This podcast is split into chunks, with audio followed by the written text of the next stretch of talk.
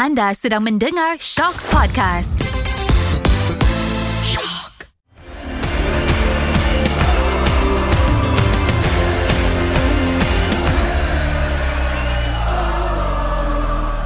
Assalamualaikum dan salam bola sepak Malaysia sekali lagi. Ultras Kuaci bersiaran khas untuk anda pencinta-pencinta bola sepak Malaysia. Saya Nizam dan seperti biasa, tak lain tak bukan, mestilah ditemani oleh Karam. Ya, apa khabar semua? Khabar baik. Karam, kau ingat tak masa kau kecil dulu? Tak tahulah umur kau berapa kan? Kau pernah tengok iklan Tora? Pernah? Kau ingat tak dia punya tagline? Tora datang lagi. Kali ni Amin datang lagi. Assalamualaikum. I'm back, brother. Yeah, so Amin adalah guest pertama yang kita repeat Alhamdulillah. Sebab kita sebelum ni borak dengan dia pasal Harimau Malaya, tapi hari ni kita ada topik yang khas untuk dia cakap, tapi itu kita tolak tepi dulu. As usual, aku perlu berikan update berkenaan result ataupun keputusan perlawanan Liga Malaysia yang berlangsung pada minggu lepas. Kita ada Sarawak menentang Pahang, Sarawak tewas 1-4. Kemudian Terengganu, ini perlawanan yang pesaing Negeri Sembilan ni. Terengganu menewaskan Sabah 2-0. Kedah tewas kepada PJ City 1-0. Okay. Selangor menang besar kat atas Melaka 5-0. Tapi itu semua aku just sebut je lah. Ada dua perlawanan yang aku rasa kita boleh fokus lah. Dua-dua ni melibatkan kau dan juga Amin. Tapi aku nak highlight kat kau dulu, Karam. Perlawanan Negeri Sembilan menentang JDT. Aku ada tengok video Ultra Jang hari tu. Yang aku rasa kalau pendengar-pendengar sekalian belum tengok, boleh tengok dekat Facebook Ultra Jang tu. Panjang Karam bercakap dalam tu. Aku ada satu soalan untuk kau. Ya. Yeah. Dekat kafe tu hujan ke? Ini soalan nak menyerang peribadi ni. Kenapa aku cakap macam tu? Dia dalam kafe tu dia pakai, dah lah pakai hoodie, lepas tu siap dengan topi. Aku macam, dia ni hujan ke? Dia ni bocor bumbung kafe ni. Okay, tak. Tapi cuaca malam tu sejuk sikit, so aku datang prepared lah dengan jaket tu semua. Dan memang sejuk lah, so tak, aku selesa lah pakai jaket tu. Okay, kita ke point yang sebetul-betulnya berkenaan perlawanan tu. Okay, ada few points yang dalam Ultra Jang tu. Dia tu Ultra Jang ni, Ultra Skoci. Kau memang suka Ultra kan? Aku suka bab pasal pemain-pemain yang tak bermain pada match tu. Contohnya macam Harold Gulon, Jimmy, dan ada few lagi. Even striker korang pun tak main kan malam tu? Striker betul, Gustavo tak main, kan? Gustavo tak main. Adakah kau rasa kehilangan diorang ni adalah antara punca kekalahan Negeri Sembilan pada JDT? Tak juga. Kalau ia pun mungkin 5 hingga 10% je lah. Macam lah Azam, kita lawan JDT Azam dekat SSI. Of course kita expect kalah. Tapi aku faham expectation penyokong yang lain yang travel 250 km kira-kira nak tengok Negeri Sembilan beraksi dengan baik, tapi rata-ratanya kecewa lah. Sebab tu video tu dibuat oleh Ultra Jang untuk menjelaskan apa yang dirancang oleh Kedah, untuk menjelaskan kenapa keputusan macam tu dibuat. Jadi untuk mententeramkan hati penyokong yang resah selepas bertravel 500 km pergi balik dan kalah 5-0. Kita senasib. KL pun kalah. Tapi 5-0 juga lawan JDT. Okay, ada satu point yang korang cakap. Okay, berkenaan macam contoh macam Harold Gulor, macam tak silap aku yang korang cakap dalam tu pasal update pemain-pemain yang tercedera. Macam tiba-tiba last minute baru tahu kan. Yeah. Aku teringat sebab macam usually kalau kita tengok liga luar kan, contoh EPL, sehari sebelum perlawanan akan ada sidang media melibatkan jurulatih, di mana kat situ diorang akan update lah berkenaan siapa yang cedera, siapa yang available. Tak adalah dia nak cakap pasal okay, kita nak main 4-3-3 malam ni. Tidak. Tapi adakah itu satu macam, okay, ni aku nak bagi kat Amin lah, sebab tak boleh tak include dia. Aku nak tunggu game orang Kedah pun nak saya. Amin, kau rasa adakah perlu Liga Malaysia ada benda macam tu? Sebab yang aku ingat AFC Cup pun ada. Sebab KL selalu sehari sebelum game akan ada sidang media. Adakah kau rasa ini benda macam tu perlu untuk ketelusan kepada, terutamanya kepada penyokong lah?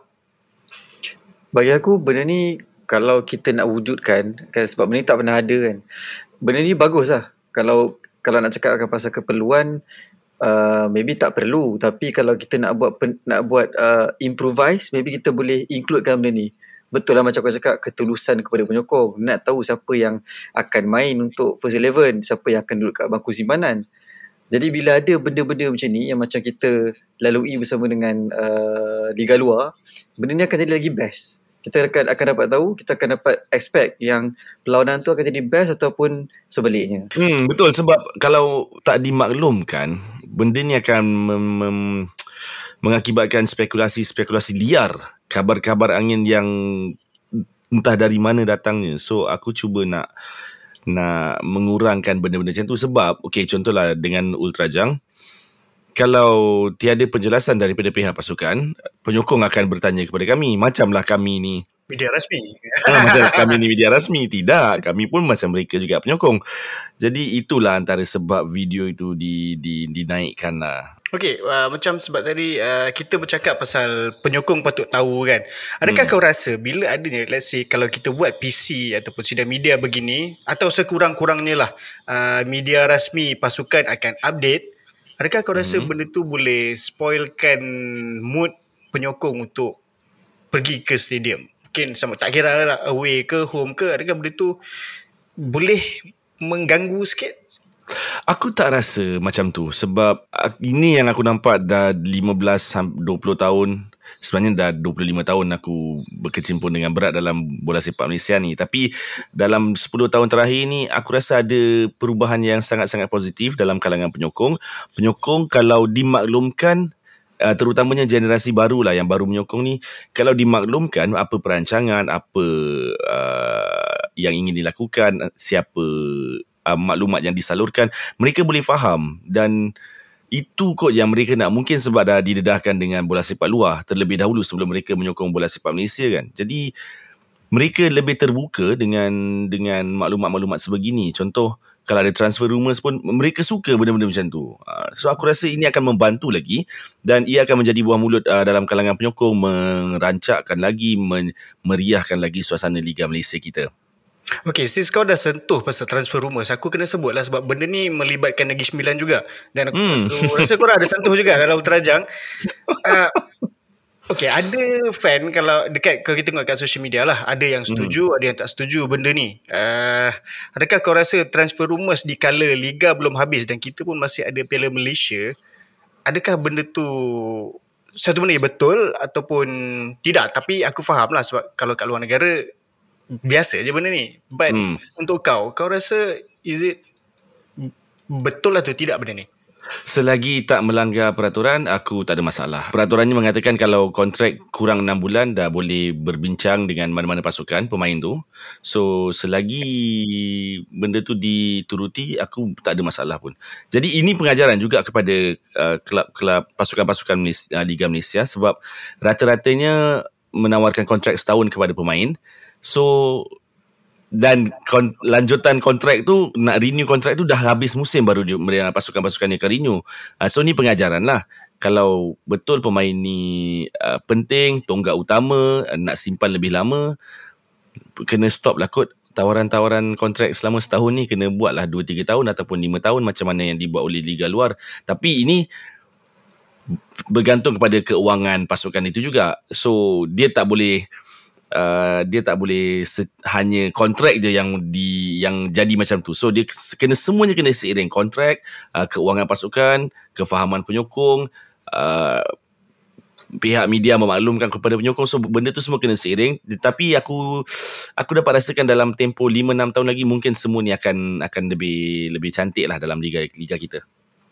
Okay, Min, kau pula. Okay, since kita cakap pasal transfer rumours kan, dan kita tahu Liga tak habis lagi, kau rasa transfer rumours ni dia boleh mengganggu pasukan tak? Sebab yelah, kita satu Liga tak habis lagi, lepas tu Piala Malaysia pun belum start lagi. Benda ni boleh tak efek? Sebab yelah, kita tahu player dan management ataupun coaches perlu fokus 100%. Tapi sekarang bila ada transfer rumours ni, sama ada betul atau tidak, ada kontak atau tidak, benda ni boleh mengganggu diorang punya fokus lah. So bagi kau, adakah benda ni, macam transfer rumours ni, boleh mengganggu fokus diorang? Untuk transfer rumours ni, untuk set, kalau set sebagai penyokong, bagi aku benda ni bagus lah. Sebab dia merancakkan lagi bola sepak tempatan. Tak adalah sunyi sangat kan, dengan berita asyik result je kan. Dia macam jadi perencah. Tapi untuk pemain, benda tu akan menjadi satu gangguan. Sebab Piala Malaysia pun belum start lagi. So dia akan mengganggu konsentrasi, which is kalau player yang dikaitkan tu mestilah player yang top. Takkan player yang flop akan dikaitkan dengan transfer kan. Bila player top yang dikaitkan ni, dia akan mengganggu konsentrasi. Dan last kali yang affected ialah klub yang dia tengah main sekarang ni, bukannya klub yang bakal dia pergi. Dua benda yang aku rasa bila berkaitan transfer rumours ni yang perlu, yang aku rasa kena adalah, satu, player tu kena professional lah. Sebab okay, tak kisahlah kalau kau dah confirm ke klub mana pun pada season depan, kau masih ada kontrak dengan pasukan season ni, kau habiskan dulu. Itu satu. And then second, bila bercakap pasal transfer rumours sebagai penyokong ni, kita sebenarnya suka dengar bila pemain tu dikaitkan dengan pasukan kita. Betul, Zam. Itu kita seronok. Tapi kalau pemain kita dikaitkan dengan pasukan lawan, yang tu kita marah. Betul atau tidak? Itu betul lah. Kau dengar rumours pasal, oi, player ni nak masuk sini, masuk tim kita. Oi, seronok. Tapi bila kena kat kau sendiri, player yang kau pergi, time tu habis, semua orang marah. Aku ada tengok lah kat social media, macam sebelum ni player dia nak pergi, masa sebelum habis season marah-marah, tapi bila dia buat pula okay. Tu aku ada tengok kat social media. Bila bercakap pasal JDT ni, aku kena tanyalah, sebab aku dah pernah pergi. Aku nak tahu pengalaman kau pula, Karam, bila kau pergi ke SSI, apa kau rasa dekat stadium tu? Okay, sebaik saja aku boleh nampak padang SSI, aku rasa 10 minit kot aku tak bercakap, aku cuma tengok padang dia saja. Padang je. Aku macam, ni baru hujan lebat kot. Baru hujan lebat dah 2 jam, 3 jam. Tapi padang dia macam, kenapa macam ni? Kenapa begitu sempurna? Kenapa lantunan bola tu nampak tak ada masalah langsung. Memang perfect lah padang tu. Jadi lepas ni kalau apa-apa yang berkaitan hal padang, isu padang yang diutarakan oleh JDT, aku akan angguk dan akur je nak lepas ni. Aku tak akan melawan. Min, kau pernah pergi? So far tak pernah pergi. Tapi memang mengimpikan untuk pergi lah.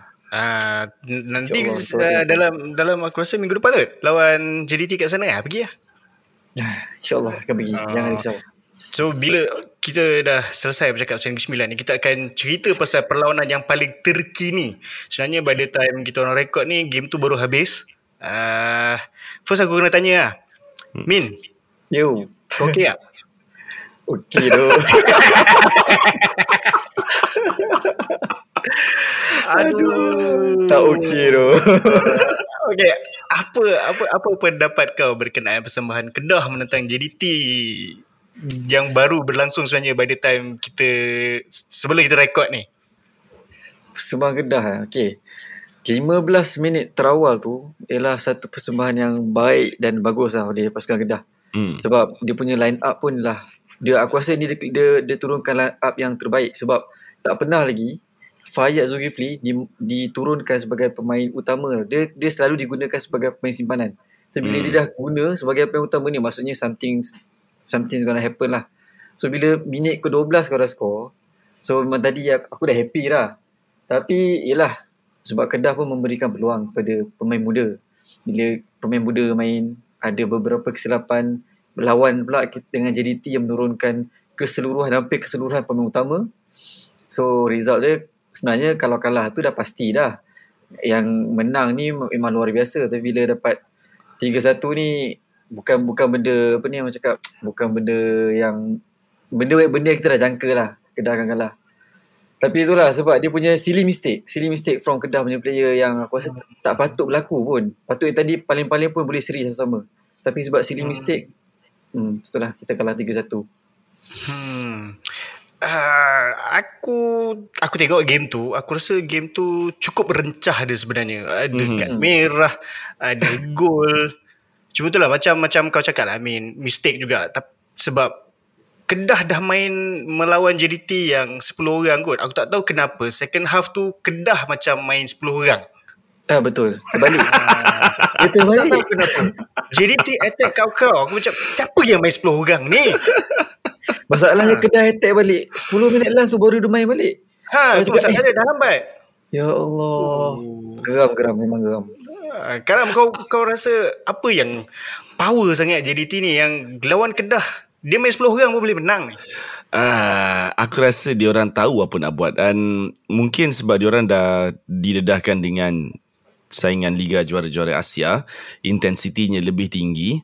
Jadi mungkin mereka dah boleh adapt dengan intensiti tinggi tu, dan bila diaplikasikan pula kepada pasukan Liga Malaysia yang lain, diorang belum biasa dengan intensiti tinggi macam tu. Sebab ini sepada dah beberapa musim juga JDT cuba buat, dan aku nampak dah mula semakin sempurna lah.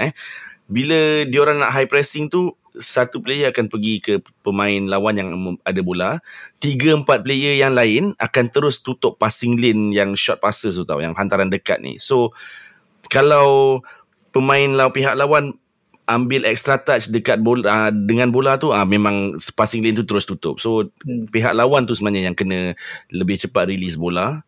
Tapi yelah, kita ni duduk depan laptop cakap senang lah. Kita nak pass tu yang susah kan. So aku rasa kalau pasukan-pasukan lain boleh meningkatkan lagi kemampuan teknikal mereka, kemampuan taktikal mereka, aku rasa akan sampai masanya JDT kena ubah sekali lagi lah apa yang mereka buat sekarang ni. Betul-betul. Sebenarnya sebab kalau kita tengok dalam liga musim ni, JDT masih belum kalah langsung. Adalah seri tapi masih unbeaten.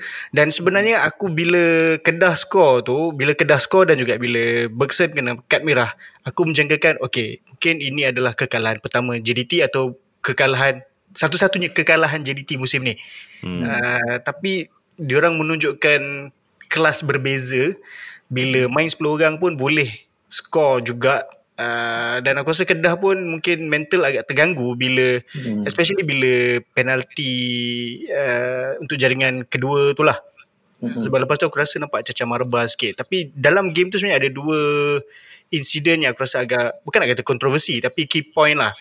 First, ni aku kena tanya kau Amin. First, adakah kau rasa Rodney Calvin patut dilayangkan kad merah? Sebab ada yang dalam game tu first half tu dia sebenarnya macam last man, tapi sekadar yellow. Adakah kau rasa patut dapat red card yang tu? Yang tu kalau bagi aku itu yellow. Ini bukan bias lah, tapi itu yellow sebab aku rasa itu macam challenge yang normal untuk last man. Aku rasa tak, it's not a big issue lah. Maybe nampak keras sebab badan Rodney pun besar kot. Sebab size fizikal dia. Kalau badan dia kecil sikit, tak nampak keras. Itu pendapat aku lah. Kau pula Karam, second red, bukan second lah, second incident, red card Bergson, yang aku rasa sekaligus tak sure dalam Liga Malaysia ni dia akan ban berapa game. Macam agak mengganggu jugalah, dia nak memecahkan rekod jaringan Tasselaki Fedayo kot. Ada orang kata macam dia, bukanlah kata berlakon, sebab lepas tu dia pandailah cover konon-konon kan. Tapi dia ayun tu lepas tu dia jatuh macam dia yang kena kan. JDT nak adapt tanpa Bergson. Kau rasa siapa yang boleh ganti Bergson? Sebelum aku jawab pasal Bergson ni, sebenarnya yang Rodney Calvin tu straight red lah. Kau tak dapat bola kot, last man. Itu out of the way. Hal Bergson ni aku tak rasa ia akan jadi isu besar, terutamanya dalam saingan Liga, sebab JDT pun dah confirm champion, triple hat-trick. Dia masih ada Syafiq Ahmad, dia masih ada Velasquez. Aku rasa Forestieri masih injured. Ahyar Rashid pun ada lagi, Safawi Rasid pun ada. So aku tak rasa akan jadi masalah besar lah untuk JDT menggantikan tempat Bergson dan Forestieri. Ada seorang lagi kau tak sebut. Siapa? Gila Mediola. Itulah jenda bola sepak tu.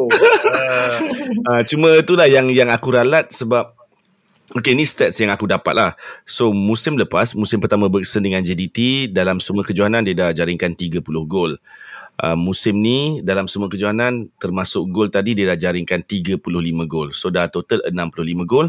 Dia cuma ketinggalan 1 gol di belakang all-time top scorer JDT, Gonzalo Cabrera dengan 66 gol. Aku memang sangat-sangat berharap dan jangkakan kalau tadi dia boleh at least join top scorer dah dengan Cabrera, tapi dah kena red card.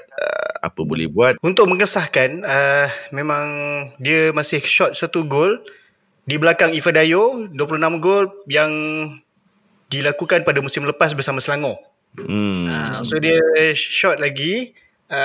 So kita tengoklah macam mana dia punya red card ni. Aku pun biasanya kan, kalau straight red kita tahu kan 3 game, tapi betul, Liga Malaysia ni dia unik sikit.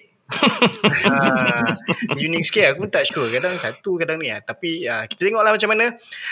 Bila bercakap pasal Kedah lawan JDT ni, dia ada satu tambahan perisa lah. Bila match Kedah ni dengan JDT, rivalry Kedah dengan JDT ni, dia melangkaui atas padang. Dia melangkaui atas padang. Itu yang aku suka.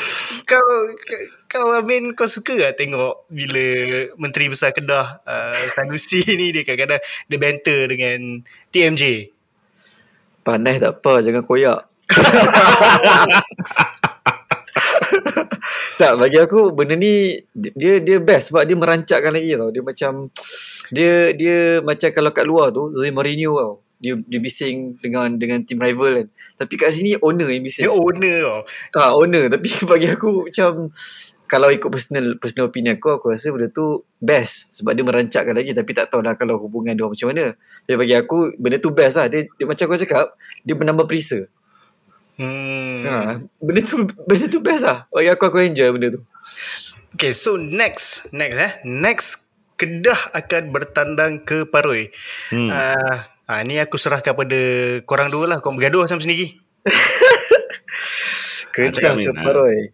Okay, Kedah ke Paroi ni, sebab kita pun tahu Negeri Sembilan bukan pasukan biasa-biasa musim ni.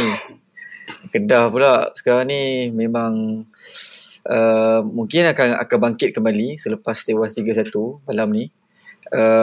Aku rasa sejujurnya Kedah dengan Negeri Sembilan dekat Paroi akan seri.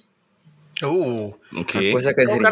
Kau rasa apa chances Negeri Sembilan? Sebab Kedah kalau ikutkan dah 2 game berturut tau kalah. Dia kalah dengan PJ City, dia kalah dengan JDT. Ada chance ada chance ke tak ada chance aku tak peduli. Aku nak Negeri Sembilan menang lah sebab tak, ni serius punya talk lah.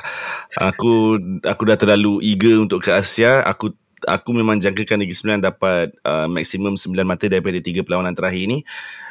Kalau tak dapat, aku akan sangat-sangat marah.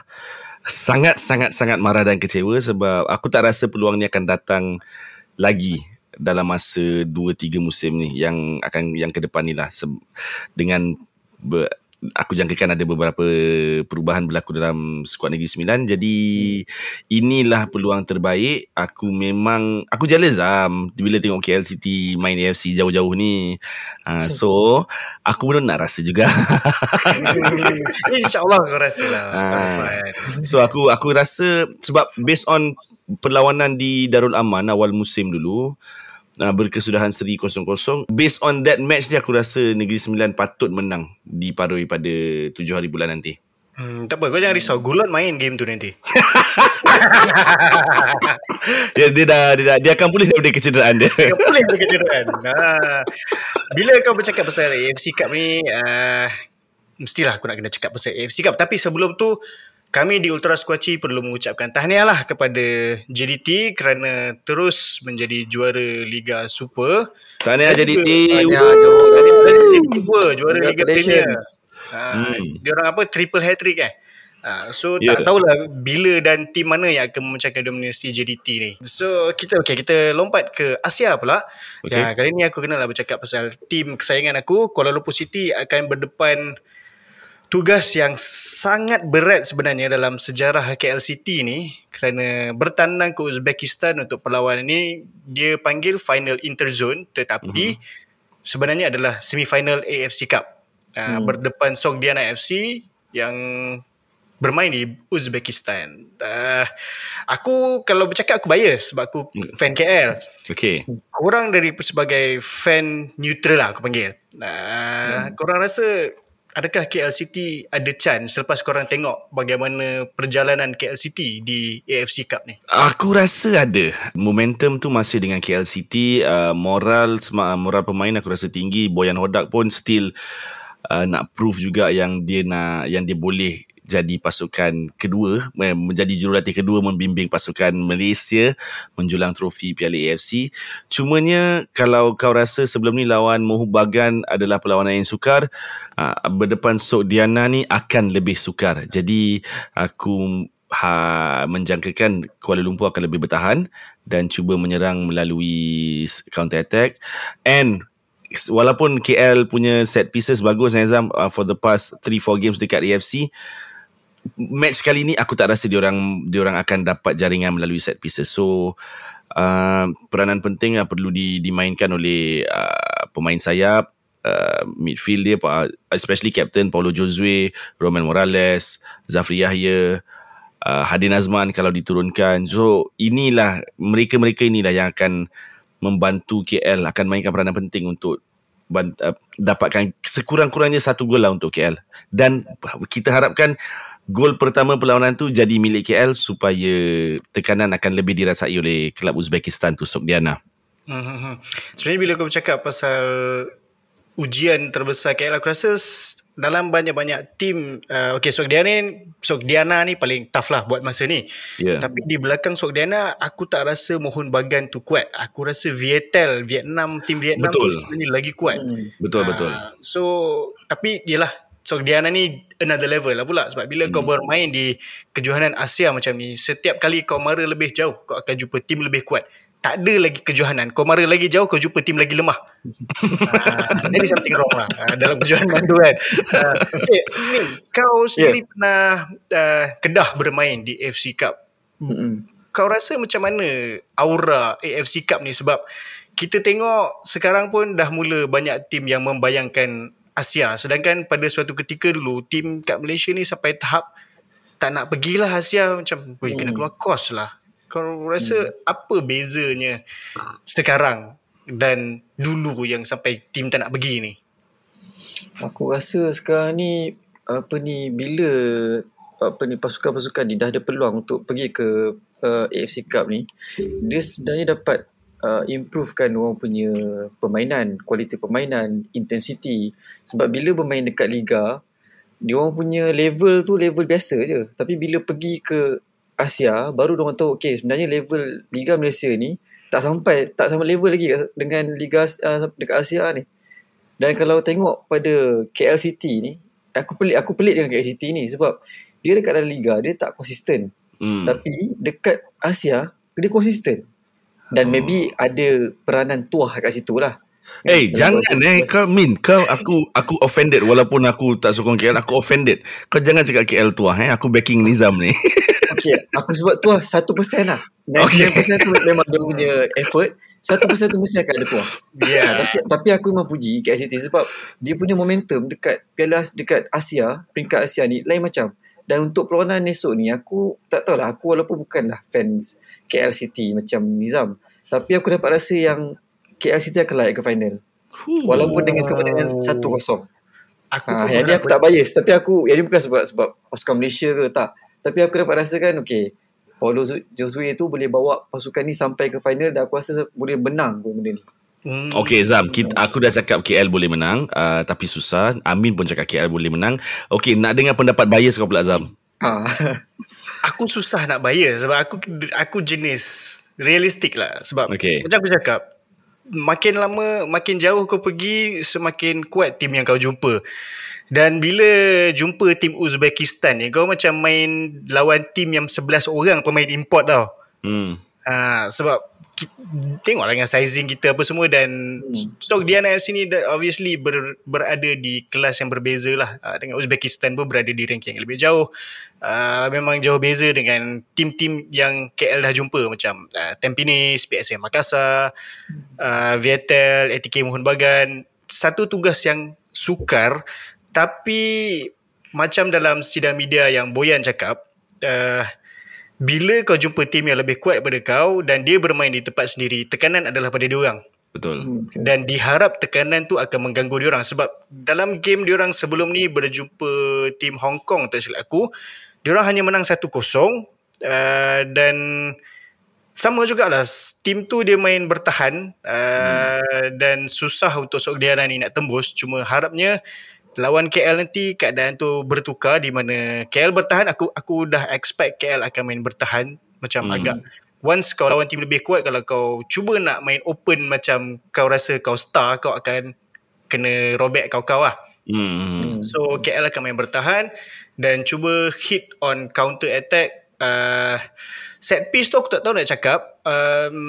Macam, yes, Uzbekistan punya player tinggi-tinggi dan besar-besar, tapi kalau kau bijak, set piece kau on point, ikut macam mana kau dah training, boleh jadi senjata. Sebab Fakhrul Aiman boleh kalahkan defend Mohun Bagan yang ada abang Paul Pogba kot. So benda macam tu lah. Kadang diorang mungkin terlepas pandang, rasa macam kecil je dia ni, tak payah jaga lah, pak masuk. Cuma satu benda yang aku memikirkan dan aku harap korang boleh tolong, AFC Cup ni dia boleh main 4 sahaja import. Kau rasa KL City akan pilih siapa? Adakah KL akan menggunakan Kevin Ray Mendoza ataupun memainkan Azri Ghani supaya boleh dapat 2 striker kat depan? Sebab aku rasa Giancarlo dengan Paulo Josue wajib ada. Wajib ada. Aku setuju. Kalau aku jadi Boyan,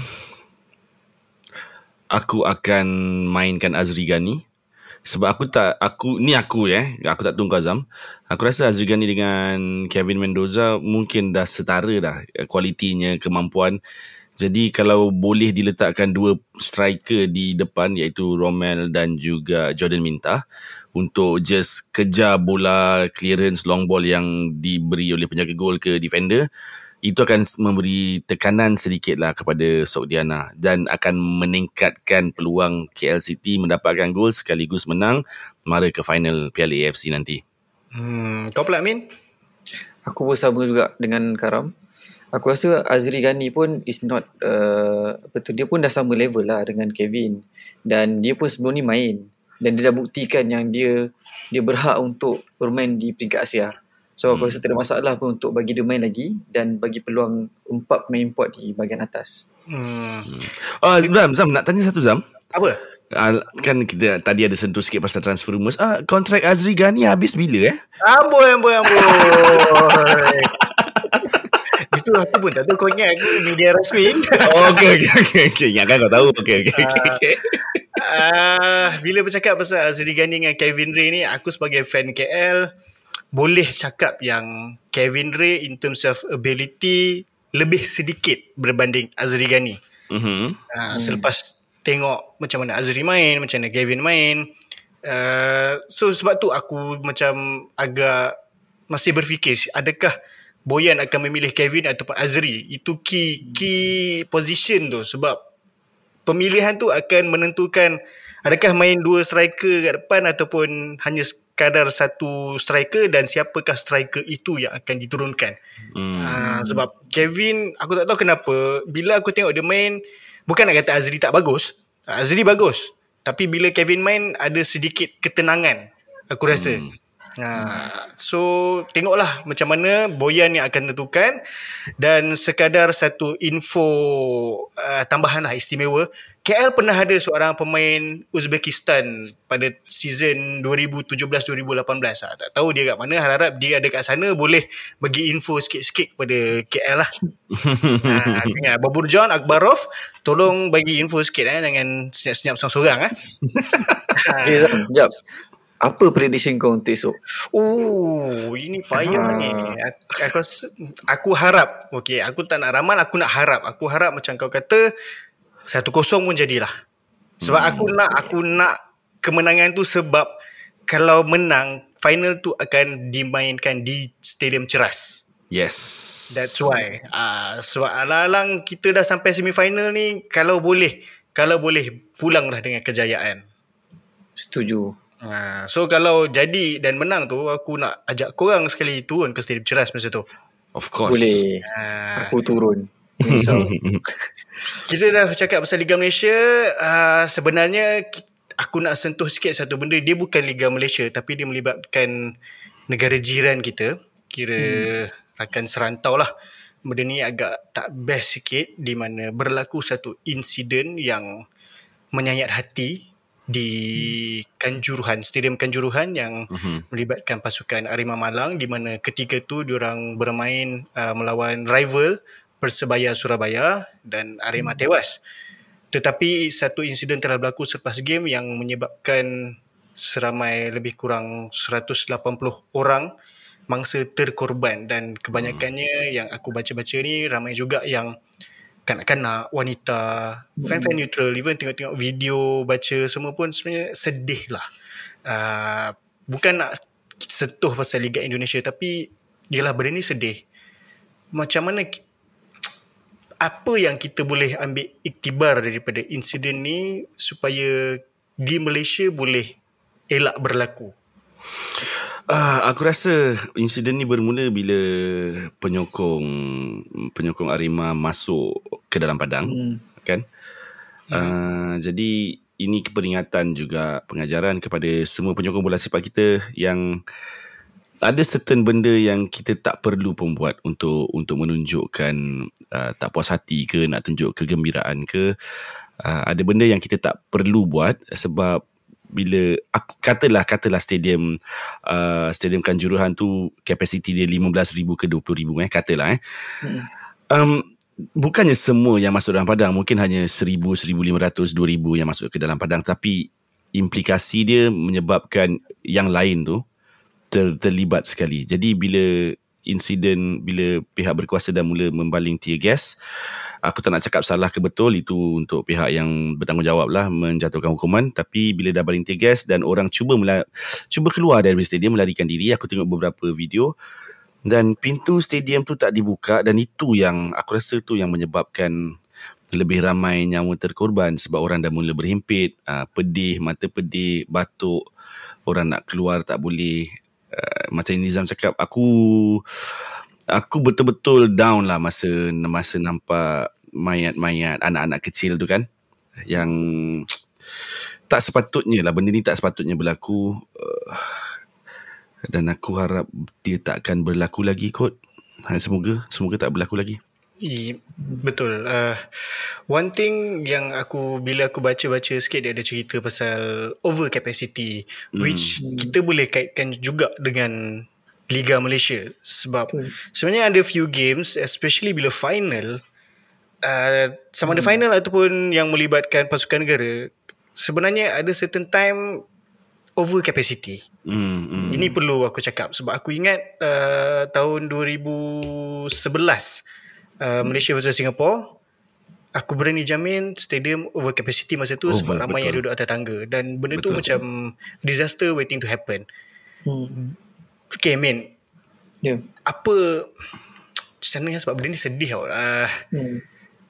Ini bukan sekadar dari sudut, sebab tadi Karam dah cakap dari sudut fans lah, in terms of jangan ikut emosi sangat. Dari segi pihak berwajib ataupun pengelola, apa benda yang kita boleh improve, yang kau rasa mungkin season ni ataupun season-season sebelum ni macam agak hauk sikit? Apa benda yang kita boleh improve supaya kita memang tak nak lah benda ni jadi dekat Liga Malaysia? Okay, first of all, aku nak ucapkan takziah lah kepada semua keluarga mangsa yang terlibat di insiden Kanjuruhan tu. Dan untuk soalan yang kau bagi ni, sebenarnya apa yang kau cakap tadi tu, yang over capacity dekat stadium, dan aku pun sebenarnya mengalami benda yang sama bila aku pergi final Terengganu menentang JDT untuk Piala AFC hari tu. Bila aku masuk dan aku cek tempat duduk aku, tak dah ada orang, dah penuh, dan dekat tangga tu pun penuh. Maksudnya memang dah over capacity. So sebenarnya sebelum ni, aku tak silap aku, dekat Malaysia dia dah buat sistem tiket yang ada dekat seating tu. Maksudnya tiket dan dekat tiket dengan yang dekat atas tiket tu tulis kat situ dah tempat duduk. So kita kena duduk kat situ. Aku rasa itu satu benda yang bagus sebenarnya untuk kita aplikasikan dekat Malaysia.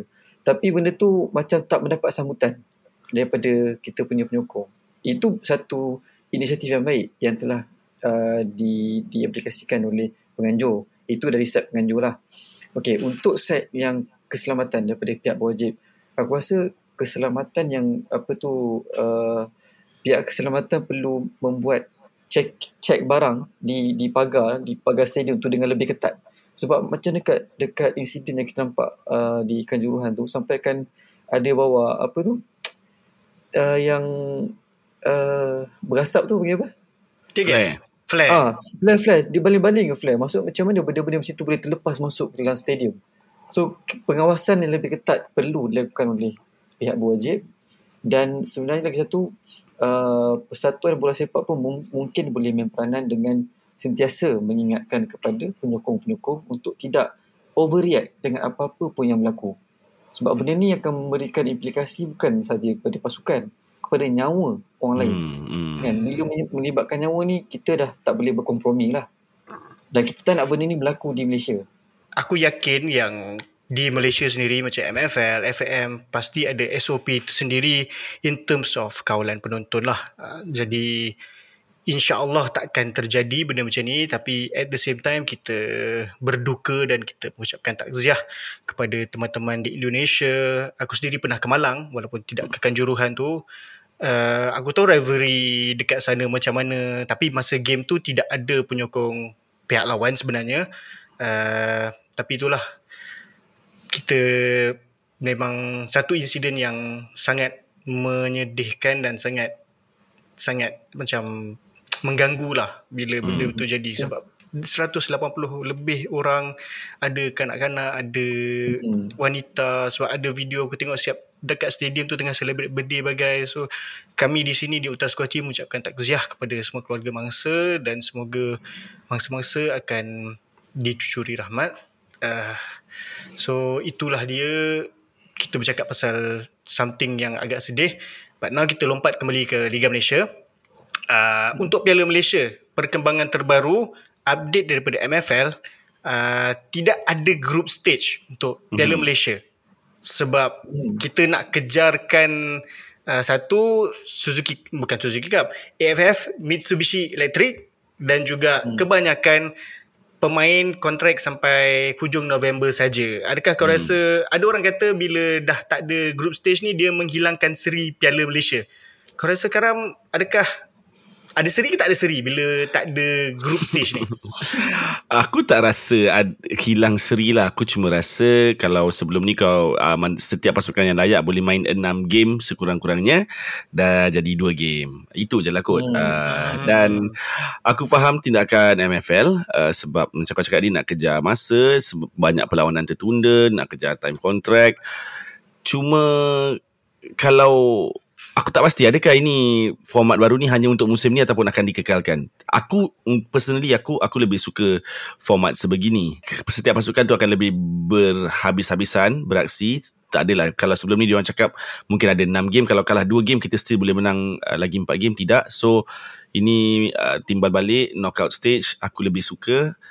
Aku jamin semua pasukan memang akan all out, memang akan all out untuk buat yang terbaik, terutamanya kepada pasukan-pasukan yang pada awal musim meletakkan sasaran satu piala Terengganu.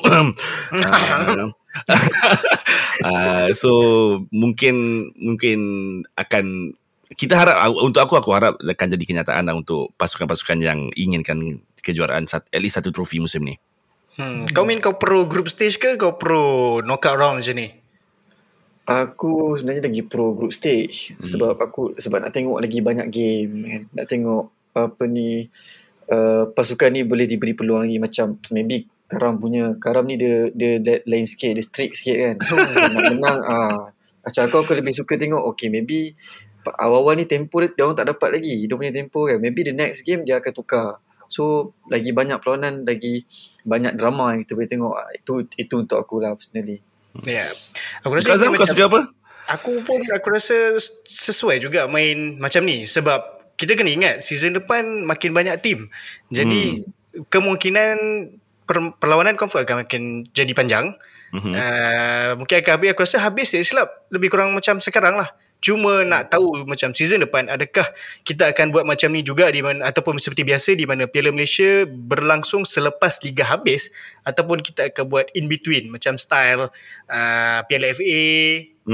Kan macam kalau kat England kan ada Carling Cup, Carabao Cup, Carabao Cup dengan Piala FA pun berjalan sepanjang liga, ada in between tu.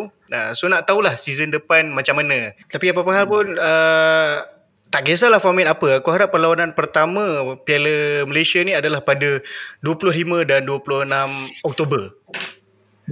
Kenapa? Sebab sepatutnya dia bagi dua pilihan, sama ada start 21 dan 22 atau 25 dan 26. Semuanya bergantung kepada perjalanan KL City di AFC Cup. Oh, maknanya masa depan bola sepak Malaysia ni bergantung kepada KL City. KL adalah KL City bola sepak kingmaker.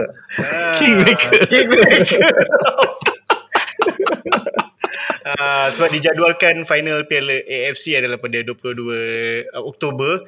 So hopefully aku berdoa supaya first game Piala Malaysia adalah pada 25 dan 26 Oktober. Semuanya bergantung pada apa yang terjadi besok. Kita orang rekod ni hari Selasa, besok tu Rabu lah. Korang akan dengar pun sebenarnya hari Rabu. Jadi itu Piala Malaysia, dan aku kena bagi tahu lah apa perlawanan yang akan berlangsung pada minggu ni. Pada semua game ni akan berlangsung pada 7 Oktober. Sabah bertemu Pulau Pinang. Ini penting untuk Karam juga, nak kena keep track dengan Sabah ni juga. Aku rasa ni Sabah menang mudah tu. Lepas tu ada ni boleh kata Klang Valley Derby jugalah. PJ City bertemu Selangor. Pun bukan satu perlawanan yang agak mudah nak predict, walaupun Selangor ada Tan Cheng Ho, tapi PJ pun pernah membuat kejutan season ni dengan pemain tempatan. Dan ada ni pun satu benda yang Karam kena take note juga, dan aku rasa mungkin juga boleh jadi satu game yang straightforward. Melaka bertemu Terengganu. Siapa menang? Terengganu. Bukan Melaka.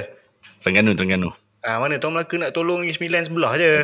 Terengganu. Tak, yang pergi ni nanti Terengganu dengan Negeri Sembilan ni. Aku rasa Sabah tak pergi ni. Sabar dia tak tepu. And then kita ada Pahang bertemu JDT. Siapa menang, Min?